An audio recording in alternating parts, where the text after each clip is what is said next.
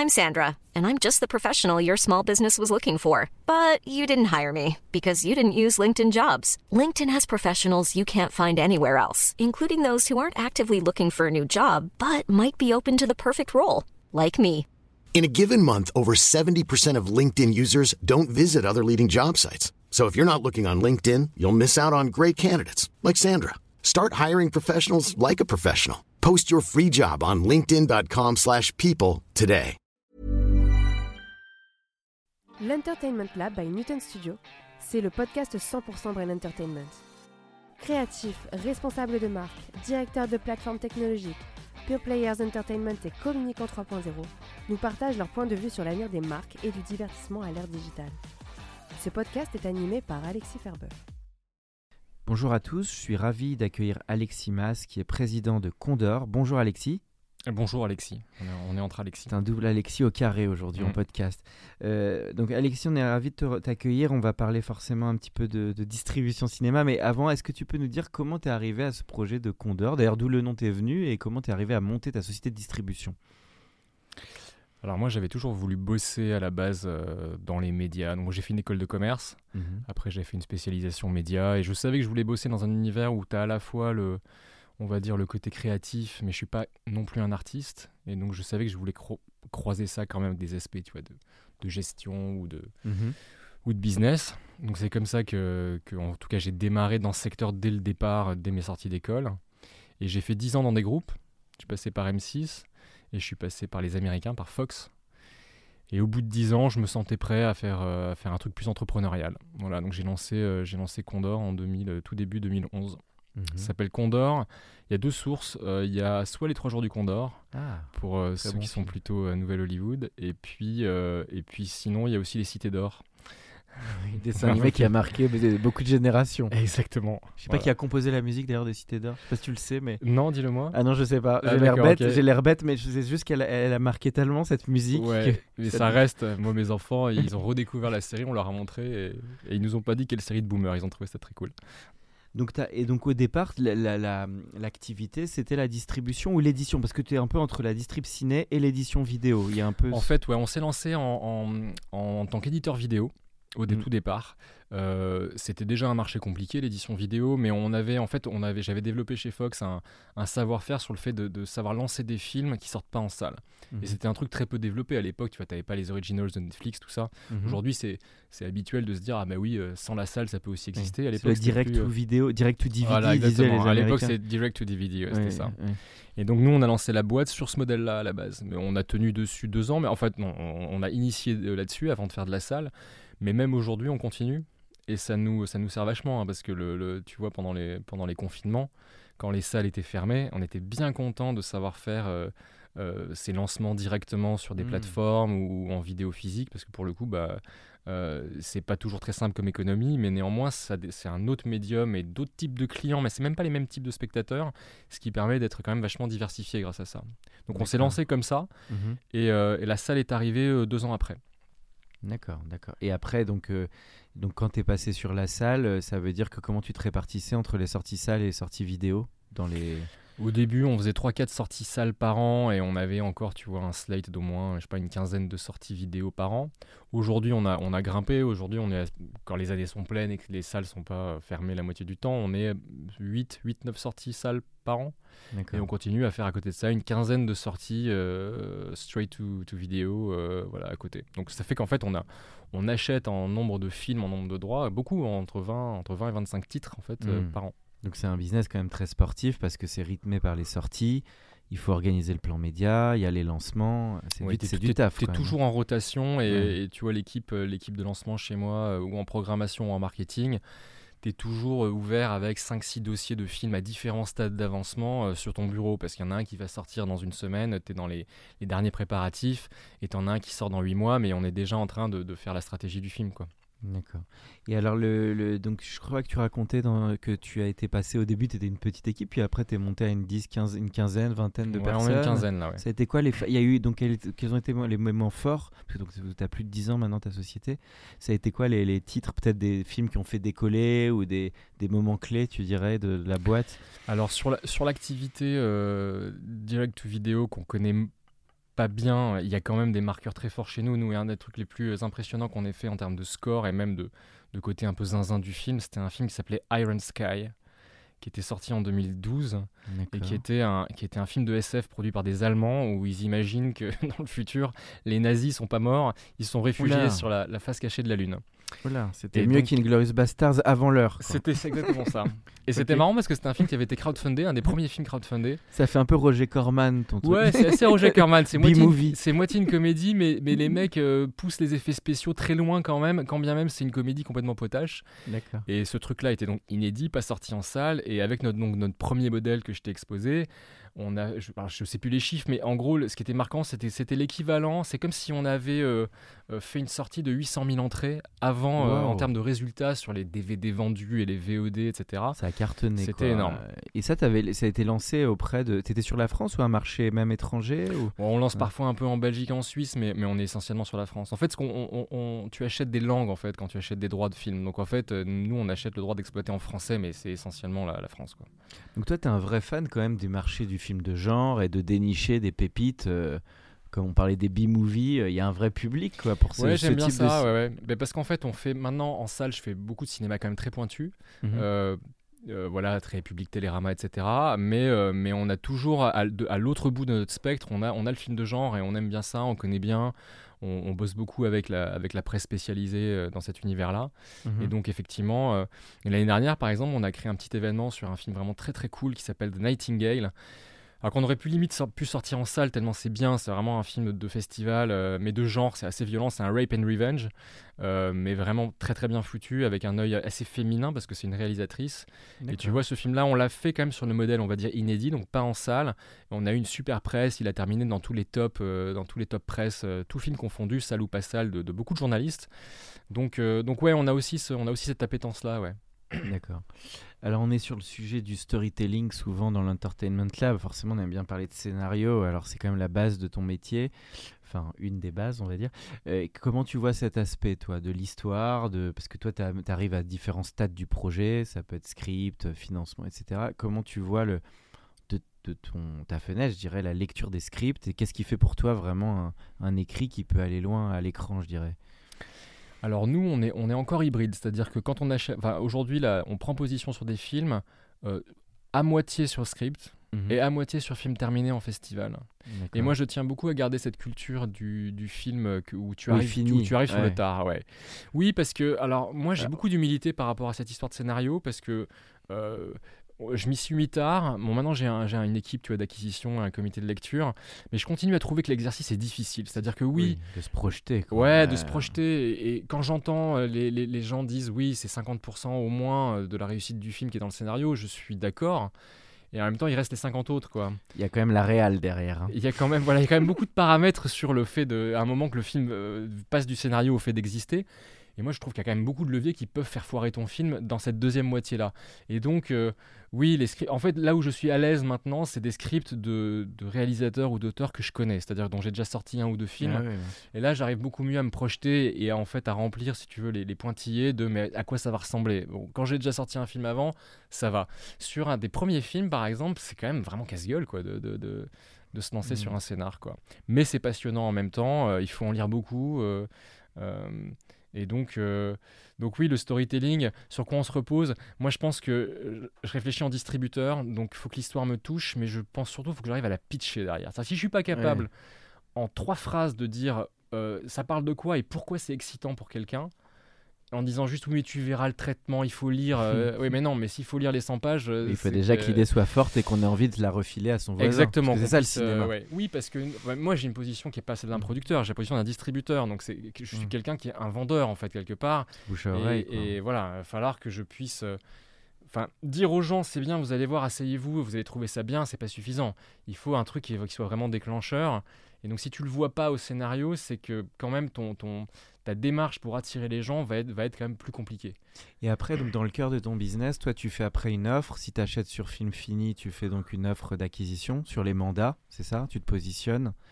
Avec le producteur et tu prends les droits de diffusion. C'est ça finalement le business de C'est Condor. ça, tu, tu définis, euh, tu définis quel mandat tu prends. Alors des, Mm. fois, euh, des fois, on est complètement taré et on prend euh, la salle seule, par exemple. Quand nous, on aime beaucoup le cinéma indépendant américain et on se retrouve bien souvent à être en, à être en deal avec des studios américains. Et ces gens-là jamais ne te laisseront le côté patrimonial du film, c'est-à-dire te laisser avoir la, la télé ou la SVOD et avoir des droits Mhm. longs. Donc avec eux, ce que tu peux récupérer au mieux, c'est euh, le droit de sortir en salle pendant deux ans et t'as rien d'autre. Et donc c'est Mhm. extrêmement risqué parce que la salle, faut quand même avoir conscience que c'est pas rentable, enfin très peu rentable. C'est-à-dire qu'il y a, peut-être 10% des films Oui. qui arrivent à, à- à se rentabiliser juste avec le côté billetterie, euh, les tickets de cinéma, quoi. Mhm. Donc, euh, mais nous, des fois, on prend le risque parce qu'on aime les films ou qu'on y croit. Et voilà. Mais le- la plupart du temps, tu achètes effectivement l'ensemble des mandats, c'est-à-dire tous les canaux d'exploitation. Donc, tu rajoutes euh, la vidéo, la VOD, la télé, la SVOD. Et c'est sur l'ensemble que tu escomptes. Sur quelle durée en général sortir. t'achètes d'ailleurs? Euh, les films, c'est entre 10 et 15 ans à peu près. D'accord, d'accord. Et après, c'est toi donc qui dois te rembourser sur les ventes, évidemment, des, soit des tickets, soit les, les reventes à des diffuseurs, etc. Et toi, tu dois donc te recouper, c'est-à-dire faire en sorte que ce que tu as payé, les droits qu'on appelle le minimum garanti, soit euh, que tu aies pu le, le- le rembourser. Mais avant ça, il y a tout l'argent que tu vas mettre en frais de sortie, on appelle les frais d'édition. Mhm. Et ça, déjà, rien que ça, c'est déjà compliqué, parce que des fois, euh, c'est des sommes vraiment importantes. euh, si tu dois payer des campagnes, tu vois, d'affichage, euh, Mhm. euh, de presse. il y a C'est plus que le MG ou c'est un peu équivalent? Ça dépend du film, tu vas me dire. c'est Ça ça? dépend du film, ça dépend sur- surtout du distributeur en fait. Nous, on a une pratique qui est de beaucoup plus mettre d'argent dans les frais de sortie que dans les, que dans les minimums garantis. Mais ça, après, c'est très personnel. Normalement, les standards de l'industrie, c'est 1 pour 1 ou 1 pour 1,5. Mais moi, je suis presque à 1 pour 4. C'est-à-dire que je dépense 4 fois plus euh, dans les frais de sortie que dans les, que dans les minimums garantis. Ah, t'es très market. Je suis très market. Un peu à l'américaine, quoi. Bah, disons que j'ai tendance, en tout cas sur le niveau de film sur lequel je suis, parce que moi je suis Mm. pas quelqu'un qui a beaucoup de moyens, euh, à aucun moment en mettant un peu plus d'argent, tu te garantis un succès. Dans les droits, Mhm. je parle. Donc en fait, tu- avec ton minimum garanti, tu n'achètes jamais une certitude de succès. Donc autant euh, l'investir dans ce qui est vraiment ton, moi je considère mon métier, c'est-à-dire le fait de créer l'événement et de Oui. faire parler du film. Et ça, c'est les frais d'édition. Tu peux nous donner un exemple bah, justement du pitch Là, on va faire l'exercice d'un film que tu as particulièrement aimé sortir et, et pitcher, jusque bah, nous dire comment ça s'est passé entre la sortie, et pour que les auditeurs un peu voient le, le cycle de. Alors te faire la rétro complète, un Non, pitch. alors, pas un- tout en un, rapide. un pitch que j'ai que j'ai beaucoup à l'esprit, mais ça sera pas ça sera pas un pitch passé, c'est un pitch futur, mais parce que c'est le prochain film que je sors, donc je l'ai très à l'esprit. C'est un film qui s'appelle Rien à foutre, Mhm. euh, que qu'on sort le, le 2 mars, qui est un film euh, français, alors belge à moitié belge et français. Et le pitch, c'est euh, Adèle Exarchopoulos en hôtesse de l'air de compagnie low cost qui va complètement remettre euh, sa vie en question. C'est Jackie Brown un peu. tu, si tu tires un peu. Ah, mais ce que j'aime, ce que j'aime dans un pitch comme ça, c'est que tu as un côté un peu, euh, t'as un côté un peu intime, tu as un personnage, tu visualises Adèle et Adèle est tellement parlante, c'est plus qu'un cast, c'est-à-dire qu'Adèle c'est une personnalité, c'est une nature Mhm. quand elle joue, c'est elle-même Ouais, et donc il y a des gens qui la suivent. Exactement. Elle était très forte, je trouvais. et Ouais. euh, et tu as aussi l'aspect film social. euh, moi j'aime bien tu vois les films de métier et donc là le fait euh, de promettre aux gens venez découvrir comment ça se passe dans les coulisses d'une Ouais, compagnie d'aviation. Euh, voilà. Et Donc, tu vas avoir un- alors sans tout dévoiler, il va y avoir un côté un petit peu décalé. Tu parlais de l'esprit belge ou, ou pas forcément. Ça va être. un- Si, si, il y a un côté décalé, mais alors qui n'est pas, qui est pas belge comme tu l'entends. Les réals sont belges, mais eux, leur côté décalé, c'est le fait qu'ils sont, euh, ils viennent du documentaire à la base, et donc ils ont des méthodes d'immersion euh, sur les tournages qui sont très fortes. C'est des équipes ultra légères, beaucoup de non professionnels. Donc là, Adèle Exarchopoulos, c'était la seule actrice quasiment professionnelle. Toutes les autres hôtesses euh, à bord étaient des vraies hôtesses. mhm. voilà. Donc euh, c'est pas le côté belge, euh, le côté clin d'œil striptease. C'est l'immersion, euh, exactement, c'est l'immersion, le réalisme, l'authenticité. D'accord. Et c'est tourné où? Ça a été tourné où? Et ça a été tourné dans différents aéroports. Elle, elle est basée dans le film, elle est basée à Lanzarote, dans les Canaries. C'est sa base, c'est sa base de départ. Mais ils ont tourné, il y avait un projet, ils ont tourné quelques scènes vraiment en vol. Euh, normalement, tout le film aurait dû se tourner en vol et c'était génial comme projet. Bon, finalement, il a après été rattrapé un peu par la réalité. Tu peux pas, pour des, des questions logistiques, euh, tout tourner en vol. Donc il y a eu des décors d'avion.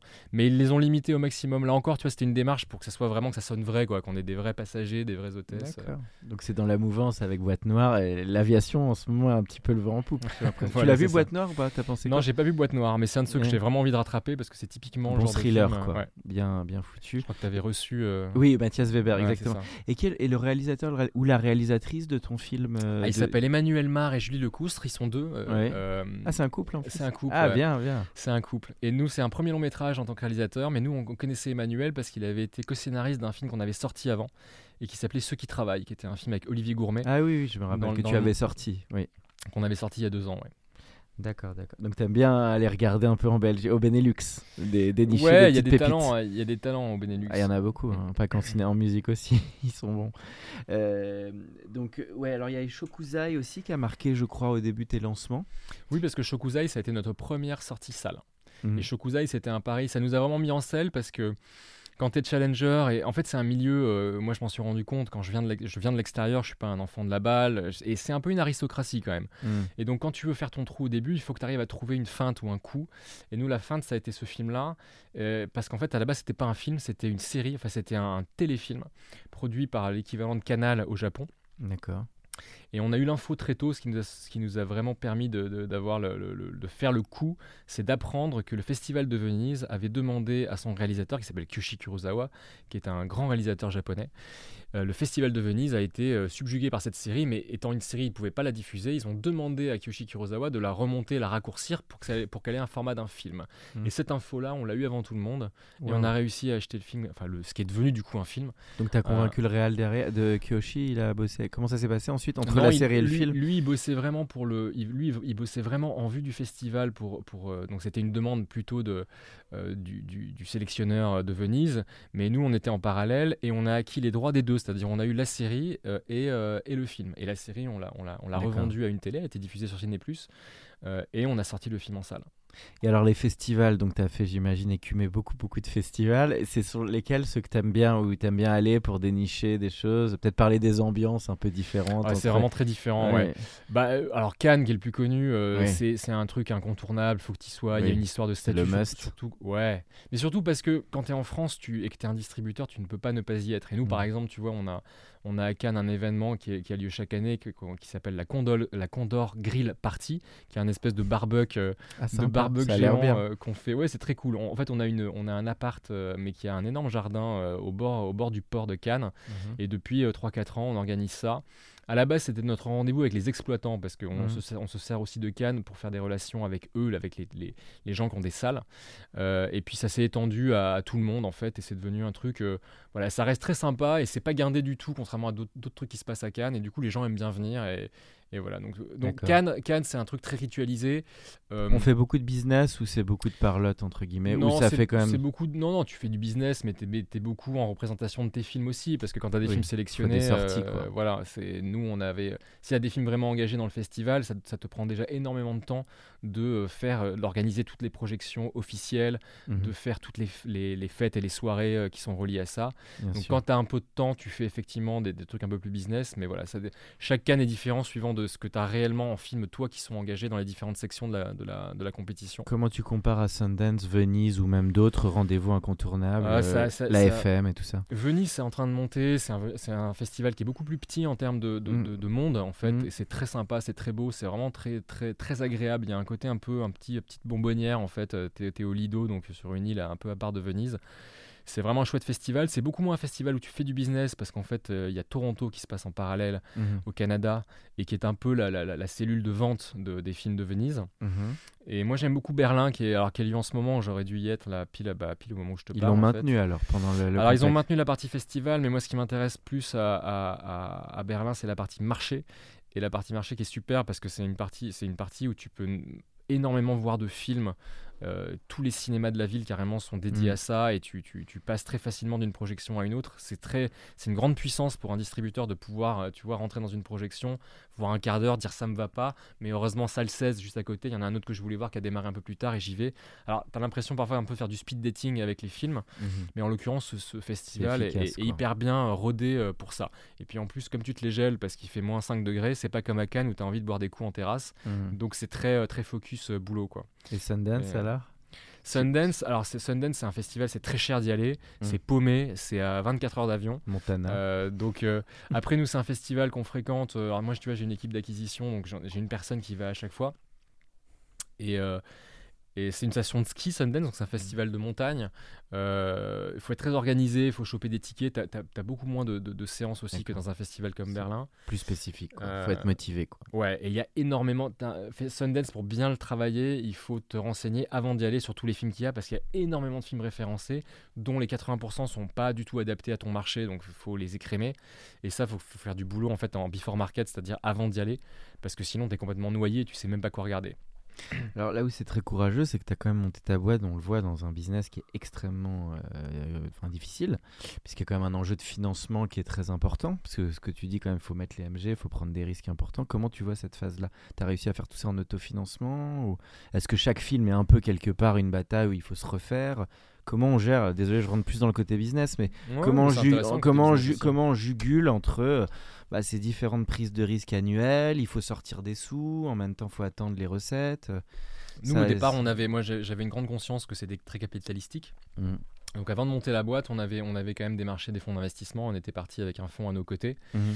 Qui n'avait pas investi en capital, donc on n'a jamais. Euh, moi, j'ai un associé euh, physique qui, euh, et on n'a jamais été dilué par ce fonds parce qu'ils sont ils sont pas venus prendre des parts de la boîte. Ils sont venus en fait être un peu comme un coproducteur ou un co-acquéreur sur les films mm-hmm. et on se partageait les recettes mais ça a permis d'amorcer la pompe parce que ça, ça, pompe énormément de cash en fait de, bah lancer une, une, boîte de distribution. Après ta question sur l'équilibre global au sein d'une année entre d'un film à l'autre, au départ, le principe c'est toujours le même, c'est-à-dire qu'il faut que tu, que tu sois convaincu que chaque film a son potentiel et, peut être rentable. Parce que si toi-même tu vois pas la feuille de route par lequel... Mmh. Euh, et en, suivant les films c'est très différent. Par exemple, tu as un film, tu vas dire, ok, là tout mon business se fait sur euh, la billetterie sale et un peu des aides, mais je ferai rien en télé parce que par exemple ça n'est pas dans les bons quotas. Les télés achètent beaucoup du français ou de l'européen. Ah, manque de bol, c'est un film australien. Bon, tu sais que tu... Voilà. Il faut que tu aies une idée assez claire de où sont tes, tes équilibres financiers. Et pour chacun de tes films, il faut que tu sois convaincu que tu es capable de les atteindre. En revanche, par contre, c'est faux de dire que tu les atteins à chaque fois parce que quand tu te retournes dans le rétroviseur, tu regardes une année, euh, une année complète, tu te rends compte qu'en fait, sur tes 10 films, par exemple, tu en as, euh, as 7 euh, qui ont, qui ont, qui ont hmm. fait à peu près zéro, un qui a vraiment failli t'emmener dans le en mur. En France, c'est rare ceux qui dépassent le million, en vrai. Il y a 200 films produits par an, mais oui, oui. ceux qui bah, tapent le million, il y en a le pas million, beaucoup. Le million, tu en as une cinquantaine sur les 600, et, au-dessus de 2 millions, tu en as une vingtaine. Ça, c'est les chiffres du monde d'avant. En, Covid, c'est encore plus, encore plus rare. Moi, je suis pas du tout sur ces économies-là parce que moi, je suis sur des, tu vois, une petite économie de film. Donc, tu vois, moi, mon. Toi, tu as fait des, au mieux, tu as fait quoi, des 500, des 800 000 Non, non, pas du tout. J'ai fait 250 000, moi. Mon plus gros C'était Staline, celui sur sur l'ombre de Staline, exactement. Et, euh, Ce qui est déjà un très beau score. Hein, ouais, qui est un joli score pour nous, tu vois. Par rapport à nos moyens, à nos budgets, c'est un, très joli score. Et moi, généralement, je, je cherche pas Enfin, j'ai pour principe de jamais chercher à faire en box-office un box-office que j'ai jamais déjà fait moi-même. Je veux pas me, fixer et m'endetter et me donner des objectifs financiers euh, hmm. et mettre en risque ma boîte en disant tiens sur celui-là je suis quasiment sûr de faire 300 000 alors que je les ai jamais jamais prouvé que je savais le faire avant. Hmm. Donc euh, voilà après ça c'est des, des, des, façons un peu prudentes où chacun a la sienne mais euh, moi c'est ma façon de réfléchir. Quand tu vois les histoires de Mars qui étaient quand même ils sortaient des quand même des bons films des bons distribs qui finalement ont pas pas tenu c'est des problèmes de quoi? De financement? De comment tu l'expliques? Je connais pas les, les, la situation interne de Mars. C'est sûr que ça avait surpris tout le monde parce que Mars était une boîte vraiment très référente. Personne dira ni qu'il manquait de flair, ni qu'il sortait mal les films parce que les deux sont faux. Euh, ils avaient Famille Bélier, ont, déniché, voilà, ils ont déniché des, grands trucs et, tous les producteurs qui avaient des films défendus par Mars savaient que les films étaient, bien défendus. Mm. Après, c'est vraiment une histoire d'équation, euh, de, de niveau de risque que tu prends et de modèle économique, exactement. on pourrait dire la même d'Europa, qui était un moment au firmament, et puis un moment qui avait des grosses difficultés économiques. Hein. oui, euh, mais euh, ce dont tu parles, Mars et Europa, c'était deux, trucs qui ont un peu traumatisé le marché, il y a, c'était il y a 3-4 ans, et, et, tout le monde s'en souvient encore, parce que c'est à aucun moment tu pouvais dire, tiens, ces, deux boîtes peuvent tomber. C'est des gens un peu invincibles du business, où tu te Exactement. Et ça avait vraiment secoué tout le monde, et, et c'est d'ailleurs tous les indépendants euh, qui avaient, enfin tout le monde a été impacté au sens où par exemple tous, nos, tous les financeurs du secteur du cinéma, les banques spécialisées, c'est un petit milieu en fait. Je pense qu'on a tous eu des discussions à la suite de ces, de ces, de mm. ces faillites. Euh, parce que ça, en fait, ça a jeté un doute sur le secteur lui-même, en fait. Et donc euh, sur la nature même du business. Exactement, sur la nature du risque, sur. mais vous êtes sûr que ça va, vous? Parce que si ces boîtes-là peuvent, peuvent aller au tapis sans qu'on ait, sans qu'on les vu venir, qu'en est-il de vous, etc. Et euh, Alors peut-être toi l'arme que tu as là-dedans, c'est qu'aussi tu n'étais pas que sur la... Tu as aussi ce côté vidéo et avec des recettes qui sont peut-être plus simples parce que la salle, ce qui est dur, c'est qu'il faut attendre assez longtemps entre le cycle de financement, les sorties et tout ça. C'est des, des, très longs très cycles. C'est très étalé et l'autre facteur qui différencie les deux activités sur lesquelles on est, c'est le, le, côté, euh, le côté éventail du risque. C'est-à-dire que quand, tu sors en salle et que tu veux faire un objectif, je sais pas, on dirait à 100 000 entrées, mhm. bon, ça c'est ton objectif. Tu peux faire 300 000, ça c'est la magie du cinéma, mais tu peux aussi faire 10 000. Et donc en fait, ton, ton, ton cône en fait, de, de, risque à la hausse ou à la baisse, il est très très ouvert. Bon, en ce moment, il est surtout ouvert à la baisse parce que mhm. y a on va parler forcément des deux dernières années. Euh, alors forcément, alors posons la question, c'est dans distributeur de cinéma. On accueillait avant Pascal Regard et le cinéma a été un des arts les plus touchés dans les deux ans. Comment toi tu vois le truc euh, Comment est-ce qu'on prépare son un peu un pivot euh, quand on est entrepreneur, on est sur le cinéma, on se dit ah est-ce que les gens vont y retourner enfin, Comment toi tu, tu, vois cette période C'est toujours dur de se projeter sur l'avenir, mais qu'est-ce qu'est-ce que ça, qu'est-ce qui peut arriver en fait euh? Bah, on n'a pas encore complètement le recul parce qu'en fait la crise on est encore dedans. Alors on remonte la pente, mais euh, donc on n'est plus en mode panique, à plus même plus savoir euh, quoi faire. Mais on constate que tu as raison, euh, tout le monde n'est pas revenu. Et surtout, on le constate alors qu'il n'y a plus vraiment de facteurs euh, très conjoncturels pour l'expliquer. Quand on était sur le pass euh, sanitaire ou le, ou le pass mmh. vaccinal, bon, il y a eu le pass vaccinal en janvier, mais le pass sanitaire l'été dernier, par exemple, c'était un truc, il y a eu une cassure dans les, dans les courbes de mmh. fréquentation très claire, mais bon, on en pensait ce qu'on voulait, mais on voyait la cause. Ce qui est plus compliqué en ce moment, c'est que tu vois, on est en hiver, mmh. on, a des temps, on a une météo très propice au cinéma, donc on a quand même toutes les conditions pour que ça reprenne.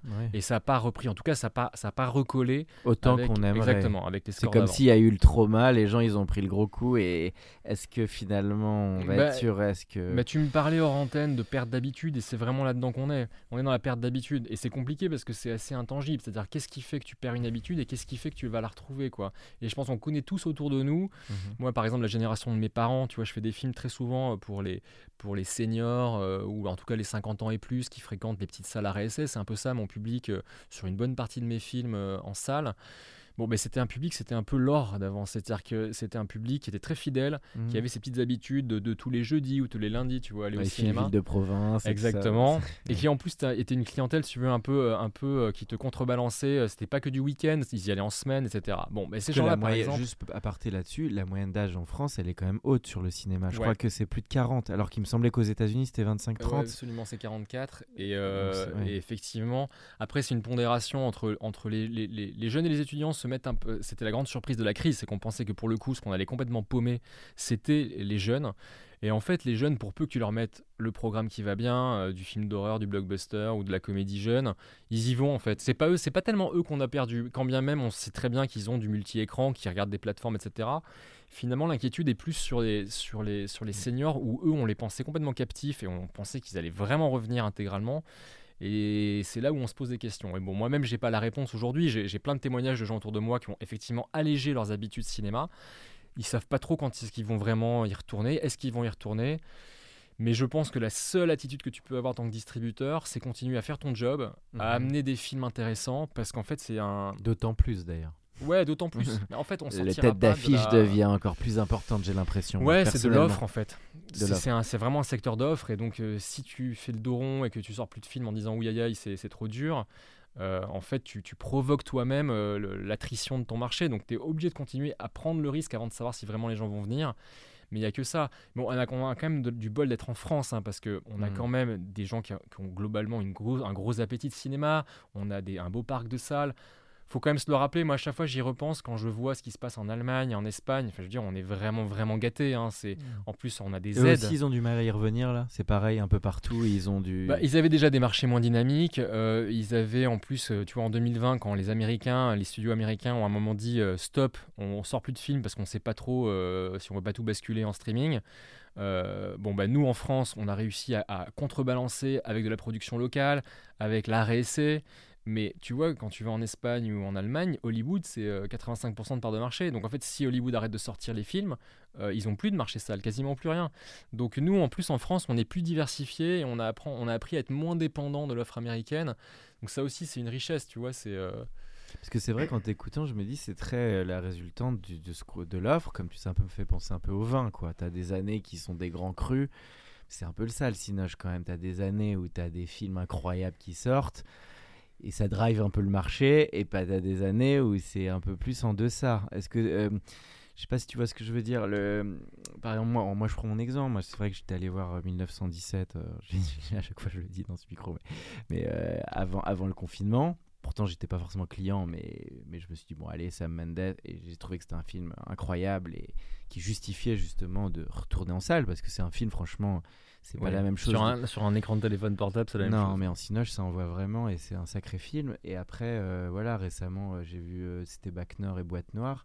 Après, c'est vrai que j'y suis pas par la suite énormément retourné. Donc, c'est vrai qu'il y a une vraie question aussi de, un moment, d'avoir des événements un peu cinématographiques je sais pas, comme un moment peut-être de, l'âne, il a fait Mommy, ou tu vois, il y a des films à un moment coup de poing où tu te dis, ah ouais, là j'ai vraiment envie. Alors je sais pas comment ça, comment ça se gère en fait. C'est cyclique, ça, c'est une année comment Parce que là, il y a les choses qui arrivent qui ont été faites il y a deux ans. Euh, et quel est ton ressenti, toi Les histoires de, millésimes, les, millésimes, euh, ce que tu appelles les millésimes, c'est très brouillé en ce moment parce qu'à cause des fermetures, il y a eu des, il y a des, embouteillages. Exactement, il y a eu des rétentions de stock. Donc, tu as des films qui sortent qui auraient dû sortir il y, a, il y, a, un an, il y a un an et demi. Donc, en fait, tu plus vraiment sur une logique de ça a été produit l'année dernière et ça sort l'année suivante. C'est beaucoup plus étalé maintenant les, les, films symboles euh, qui, qui, sont censés relancer la, le marché, t'en, en as eu plein pendant la crise, notamment Tenet.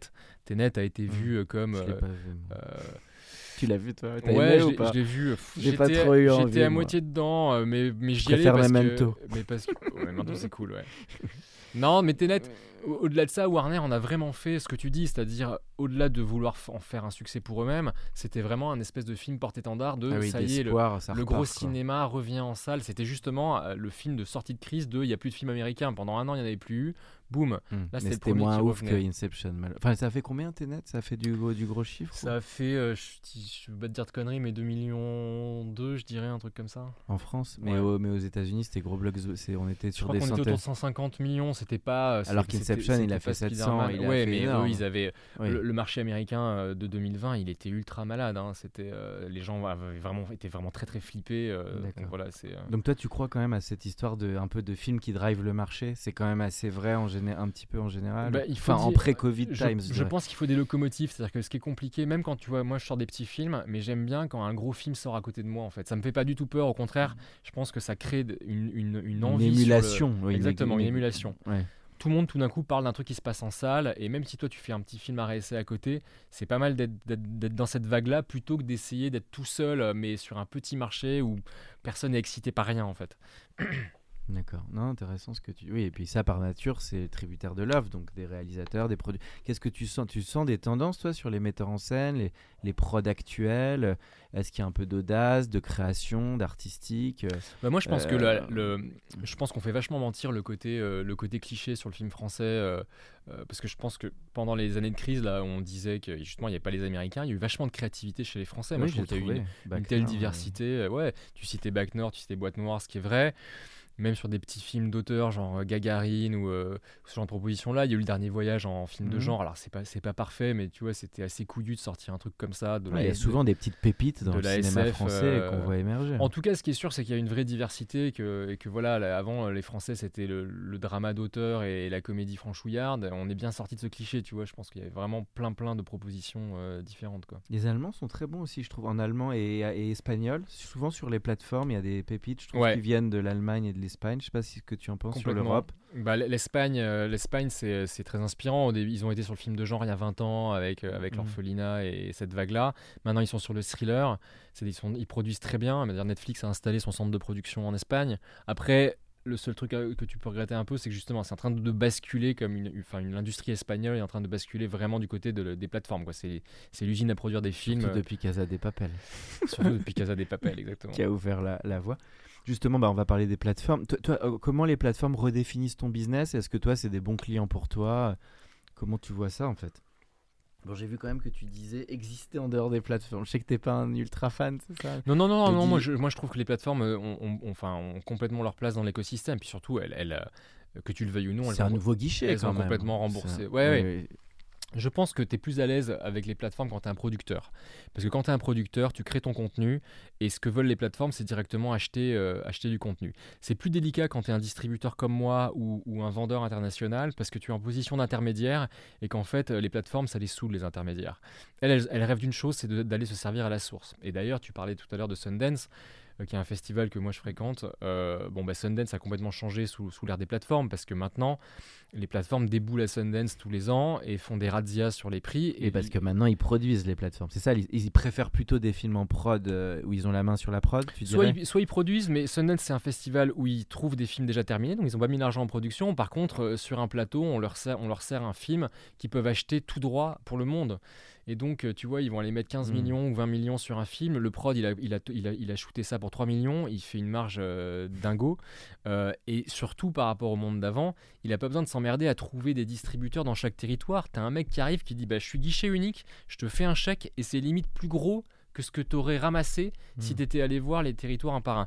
Donc tu vois, ça, une situation comme ça, pour moi, c'est compliqué parce que ça veut dire que je suis incapable de rivaliser euh, parce que moi je suis un seul petit territoire. Ils t'ont pas approché pour tes catalogues ou des trucs comme ça, des plateformes? Ils Si, alors ça c'est parce que là je te parle de l'amont, donc je te parle du sourcing. Ça change beaucoup notre sourcing. Sur l'aval, c'est ils n'ont pas vraiment besoin de toi. Ils ont besoin de toi quand tu fais du film français ce que je fais pas beaucoup parce que je fais beaucoup de films étrangers. En gros, venir me voir pour acheter un film étranger qu'ils auraient pu aller acheter à la source aux producteurs américains par exemple, bon, ils vont le faire une fois si vraiment j'ai été malin, que j'ai chopé des droits avant eux. Mais tu vois, ça marchera qu'une fois. C'est-à-dire que la fois d'après, ils vont se dire bon bah ok. Euh, donc, ils ont quand même, ils révolutionnent beaucoup de trucs. Hein. Ils ont cette façon de penser en voulant chanter les intermédiaires. Et tu as aussi le côté, ils croient pas au marketing. Au marketing au sens tel qu'on le fait nous. Euh, eux, euh, tu vois, la façon de pousser un film, alors soit c'est vraiment, comme tu disais, Casa des Papel, donc ça, ils mettent ça dans la vitrine, ils vont t'arroser euh, le métro, la télé, tout ce que tu veux, ça c'est leur vitrine. Mais la plupart de leurs programmes, 90%, ils les laissent vivre à l'intérieur de leur store et mhm. ils s'en préoccupent pas trop. Et qu'est-ce qui fait office de marketing? C'est l'algorithme, c'est-à-dire c'est le fait de, justement, tu as aimé Casa des Papel, on va te pousser ce petit thriller espagnol. Mhm. Et donc ils ont une façon de, de, penser, euh, de penser le cinéma, contrairement à nous, les distributeurs, comme de la demande en fait. C'est pas de l'offre, c'est de la demande, c'est-à-dire... C'est souvent les limites de certains films qu'ils offrent d'ailleurs. C'est que de temps en temps, il y a des pépites incroyables, mais de temps en temps, effectivement, c'est trop standardisé. On a l'impression de, de voir des choses qui sont. Tu as l'impression parfois d'être enfermé dans une espèce de bulle, c'est-à-dire que tu sens qu'ils t'ont mis dans une catégorie. Ah, tiens, t'as aimé trois films d'horreur, bon, bah ça y est, on va te pousser quasiment. C'est vrai quand on rentre dans ce genre de film, c'est un peu relou, je suis d'accord. on a un peu l'impression euh, que des mais, euh, reviennent. Ah, mais après, c'est aussi pour ça qu'ils révolutionnent l'industrie, c'est qu'en fait, ils changent le paradigme. Tu passes de l'offre à la demande. Mais, mais pour moi, c'est très déstabilisant parce que euh, ça veut dire qu'en fait, on me dépossède un peu de mon métier. Et moi, je continue à penser qu'en fait, ma valeur ajoutée, c'est d'attirer la, curiosité des gens sur un truc auquel ils n'avaient pas pensé, et je le, porte à leur connaissance, et je leur crée du désir de le regarder. Mmh. et bah, c'est l'essence de mon job, ne vois, normalement. Donc mmh. c'est très perturbant. On a, pour l'instant, on a encore du mal, quand tu es un distributeur aujourd'hui, à t'insérer, dans, enfin, à, à, se positionner par rapport à eux. Quoi. Toute dernière question, Alexis, en termes de goût, bah, ça peut être des films que tu as distribués ou, ou même qui t'ont façonné, entre guillemets. Est-ce que tu peux nous faire un petit top 3 euh, de films ciné euh, de tous les temps pour toi? Alors moi je pense que j'ai des, des, tropismes sur des... Euh, tu vois, je vais te citer des films, euh, c'est par, par catégorie, j'aime les films historiques, j'adore les films qui... J'adore les, j'adore les films en costume, tu vois, ça peut paraître un peu... Barry Lyndon, par exemple. Voilà, Barry Lyndon, euh, c'est matriciel pour moi. Amadeus. exactement, tu me les enlèves. Bon, Amadeus c'est vraiment très très matriciel, plus que Barry Lyndon. Ah j'ai vu ce film, je sais pas, 18 fois. Mais, mais voilà, ça, ça m'a vraiment marqué. j'aime les films je pense que j'ai un filon naturaliste. J'ai remarqué que j'aimais beaucoup les films qui se passent dans les forêts et euh, pas trop peuplés. Mais tu vois, on a, on, a, on a sorti un film qui s'appelle First Cow euh, à la fin de l'année dernière, qui est un tout petit film et qui a un parcours exceptionnel, qui, a, qui, vient d'être nominé au César euh, du meilleur film étranger, là, et sur lequel, sur vraiment une proposition très, très auteur, très pointue, on a réussi à dépasser les 100 000 spectateurs, ce qui pour moi est une immense fierté parce que ça a l'air modeste comme ça, mais c'est vraiment une proposition très fragile, très délicate. Et ça correspond à une des veines que j'aime bien défendre. C'est euh, voilà, des films vraiment minimalistes, faits avec pas mm. grand chose, et où tout, tout, se passe dans les regards, dans le silence. Et euh, voilà, donc il y a, y, y a, une veine là-dessus. Et euh, non, et j'aime les films de genre, je t'en parlais tout à l'heure. Mm. et moi, ce dont j'ai horreur en fait le plus, c'est le snobisme en fait. Et je, je, passe mon temps à dire à mon équipe, surtout ne soyez pas snob, c'est-à-dire mm si t'aimes Danny Moon, mais c'est super Danny Moon. Ok, mais ce que je veux par contre, c'est que tu me le défendes bien. C'est-à-dire que tu m'expliques pourquoi, pourquoi ce Danny Moon là est bien et pourquoi celui-là est moins bien. Et, en fait, tout est histoire de code en fait. Euh, euh, euh, et, je pense que le, il faut rester hyper ouvert quand tu fais ces Mhm. métiers parce que les- en plus les goûts changent hyper vite, les générations changent de goût aussi hyper vite et si tu veux rester un peu connecté à ce que le public veut voir, tu peux pas rester dans ta case parce que sinon ta case elle va vieillir avec Mhm. toi et tu vas te déconnecter à un moment de ce que les gens veulent voir. Donc il faut affirmer des goûts, mais je pense qu'à un moment il faut aussi comprendre ce que les spectateurs veulent. euh, Voilà. Donc euh, Bien, merci beaucoup Alexis euh, de ce podcast euh, sous le signe de la passion et de la distribution cinéma. Merci Alexis. merci à toi. Pour ceux qui sont encore avec nous, merci de nous avoir écoutés. Pensez à aller mettre une note au podcast dans la section notes et avis sur Apple Podcast. Cela nous ferait énormément plaisir et nous permettrait de continuer à faire grandir ce podcast consacré au Brain Entertainment. À bientôt pour un nouvel épisode. Hey, it's Danny Pellegrino from Everything Iconic. Ready to upgrade your style game without blowing your budget? Check out Quince. They've got all the good stuff shirts and polos, activewear, and fine leather goods, all at 50 to 80% less than other high end brands. And the best part? They're all about safe, ethical, and responsible manufacturing. Get that luxury vibe without the luxury price tag. Hit up quince.com slash upgrade for free shipping and 365 day returns on your next order. That's quince.com slash upgrade.